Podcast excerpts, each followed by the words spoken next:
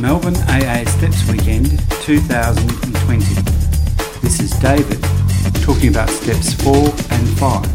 Thank you. I'm David, I'm an alcoholic and I have to use notes because um, never done this before and I just uh, I thought of a little prayer at, uh, before I stuck, uh, breathed out a bit and said, God help me because I need it. Um, what I'm what I'm aiming at in this, I, I was sober and got sober in 1987, and um, things in different parts of Melbourne, uh, people were following the steps in different ways. You know, there was there was the old blokes up in the hills, up around Ferntree Gully and uh, Scoresby, following what they thought was the right way, and then there were a triangle group that was introducing the steps um, in a really simplified form, and um, big meetings. Triangle group was uh, well, literally dozens of people there going through steps one, two, and three.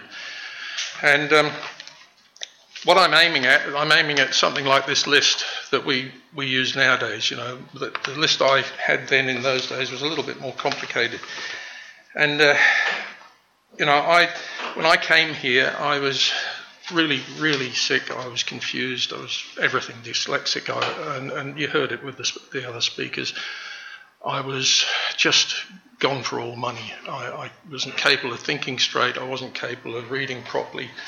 Um, I just I wanted help and I needed help badly. And when I came to my first meeting, I could see that something was happening, and I just, you know, I needed what some of these people had. I wanted what you got, and uh, you know, I, I basically for me, I was um, a brief background. I was out of a marriage in '87, which is when I got sober, April.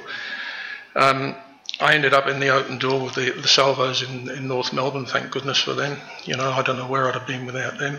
About three and a half months, and I could have stayed a couple of years if I wanted to.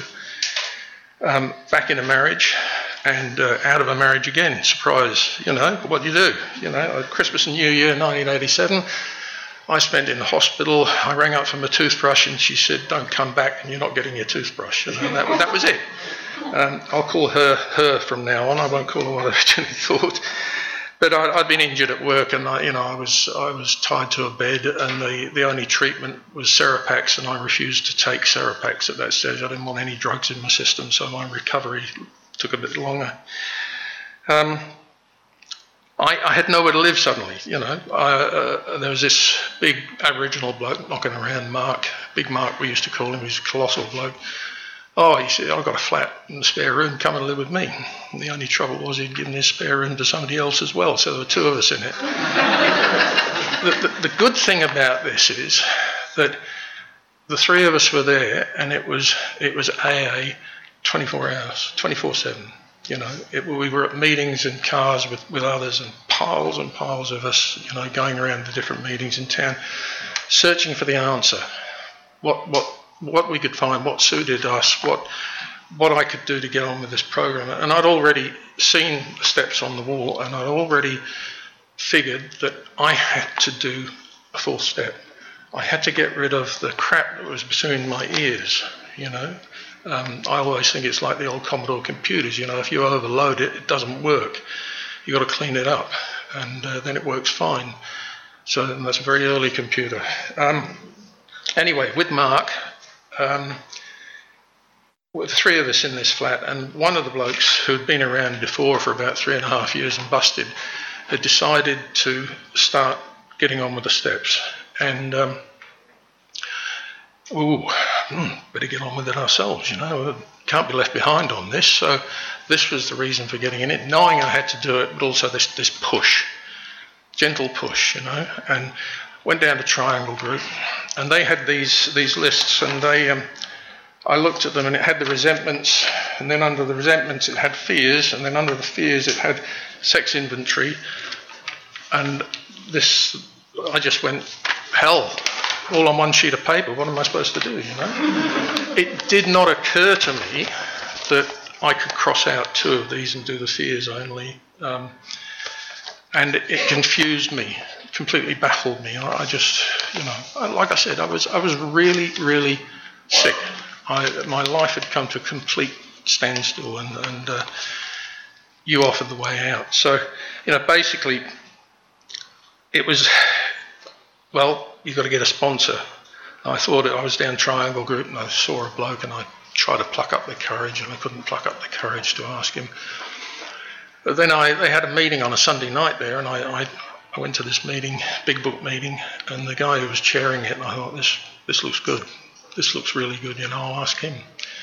And I did. He said, Well, you, you'll have to come to the meetings I do, which was the Scoresby Steps group. And uh, in those days, Scoresby had a steps group and they had a 12 and 12 on a different day. And it was, it was incredible. It just opened up my eyes. He, after speaking with him, you know, the, the first time, I realised that, you know, I've got really something in common with this bloke. He, he let out a little bit about himself and uh, you know we had a lot of similarities. So what I started doing, he said, I said I did it differently. He said, you know what what you do is I want you to write down your whole life story. And this is I think it's on page 74. You know it goes into it. I can't see where, but. Um, it's, it's, but they had not learned enough of humility, fearlessness, and honesty in the sense we find it necessary until they told someone else their whole life story. And he didn't want me just to tell him, he wanted me to write it down. And uh, I said, How the hell do I start doing this? And he said, Well, you start on the first page. You start with your date of birth, who your mother and father were, who your brothers and sisters were, you know. And then you put your earliest memories and you go in from there and you save. Go to every uh, second page because you're leaving a blank page because you'll have to go back and fill it in. So this is what I did. And I thought, you know, uh, post-war generation, I thought, you know, they were pretty, they were a pretty cruel lot. They were all suffering from post-traumatic stress disorder, teachers and parents and God knows what for in, you know, the British. Uh, anyway, that was what it was like. It was pretty brutal. So when I started to get this down on paper, um, I started to see behaviour that I developed to survive. I started to see how, as a young child, I'd developed these sort of behavioural patterns that got me out of the crap. And um, and the childhood to me and to, to my sponsor became very important. Um, it was because this is where it, it, the, the formulated, but this is where the behaviour starts in childhood. It doesn't matter what I've done drinking at this stage. The drinking is later on, but the childhood to me is absolute paramount importance. I have to work out what the hell happened. And when I started looking at this, I, I, I knew I had a pretty awful childhood, you know. If you had had, somebody said it earlier, if you had had a childhood like mine, oh, you'll drink too, you know. It's a brilliant thing for drinking. It really is, you know. I, look, I, poor, poor me, wow and feel better. And um, you know, I went through a sort of English school system, and the public school system, which was a Tom Brown's school days, was uh, was nothing on what I went through in that. And I went into the Catholic system, and uh, that was touched on by another speaker earlier. You know, that was uh, that was hell on earth. And that was where um, abuse started in, in, places. You know, it just shouldn't have happened and it was still going on for years. I still I keep in touch with a few blokes, and I see that this sort of thing is happening after 2000. It's still going on. Nothing's been done. So um, here I am. I'm in this uh, school system, but my home isn't any different anyway. You know, I, I was uh, treated pretty much the same at home as I was at school. Another reason to drink, you know, was childhood again. So I had to get this down as well. I had to get reasons for the abuse, for the sexual abuse, for whatever. And uh, people don't bring up sexual abuse from the floor, but I will because it's important. People might need help on that one. I did, you know. And uh, yeah, I, I was born into a family, and this is this is looking back on, uh, you know, in retrospect, talking to my brothers, two brothers and they, they told me that they had heard my parents say and argue about not wanting me. So they took it upon themselves to make my life from birth miserable. And they did a damn good job of it, you know. Now, I'm not saying that to pull me 10 minutes only, Dave. Get on with it. so, anyway, these are good reasons for drinking, but these are also, um, this is the crux of it, you know, why my behaviour was like it was. So I got stuck into it. Anyway, writing it down on paper, I was amazed when I got this down on paper. I found out it was a lot worse than I thought it was. The other thing about this was that I'd survived. Many, many of us didn't survive. You know, there are still people suiciding out there. So I'd survived from that. Um, I hadn't murdered anybody and I hadn't, you know, been murdered, so there's a God in there somewhere after all for me, you know anyway, I came to this fellowship. I got this this idea just before I got here. I was talking to a priest about my marriage, and he said, when I went, he said, God go with you. And I felt from that moment that I was being skyhooked. And that's what happened, you know, all this coming to the fellowship, getting into the steps and doing this sort of thing. I, I didn't believe in God. God to me was a dirty word. Um, you know, this is the way it was. I'm not got to tell the truth. But higher power and spirit of the universe, wow, you, you allowed me in, you know, you allowed me to have the higher power. Anyway, um, I like it. The very, the very early days of, of sobriety, um, as I think Peter was saying earlier, quite mad. Um, I was I was angry. I was so angry. You know, I'd been kicked out of my marriage. I was angry. I was angry for everything, um, and I wanted it to stop. I wanted this this this head to stop going round. So my sponsor got me into this four step and writing it down, and this was this is an incredible exercise, uh, a, a thing of a beauty starts to emerge, you know, in in this something. I I, I do a bit of um, lapidary, which is rocks. Um, I'll use this analogy for it. I I find a bit of rough stone, and I cut that rough stone. I select it. I select the best part of it, and I, I start polishing it.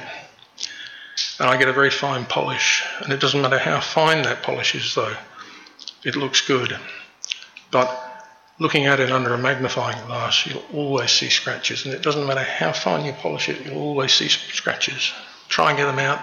More will appear, or there'll just be other ones. And that's that's the sobriety. And I heard Peter talking. You know, it doesn't matter how long I've been sober. You know, I still relapse on a regular basis. I still go back, not drinking. I still go back to my old behaviour rears its ugly head, and and I have to be um, I have to be good and I have to be uh, a, a, an example to others. And I think sometimes in my head, oh, if you only knew what was going on. if you only knew.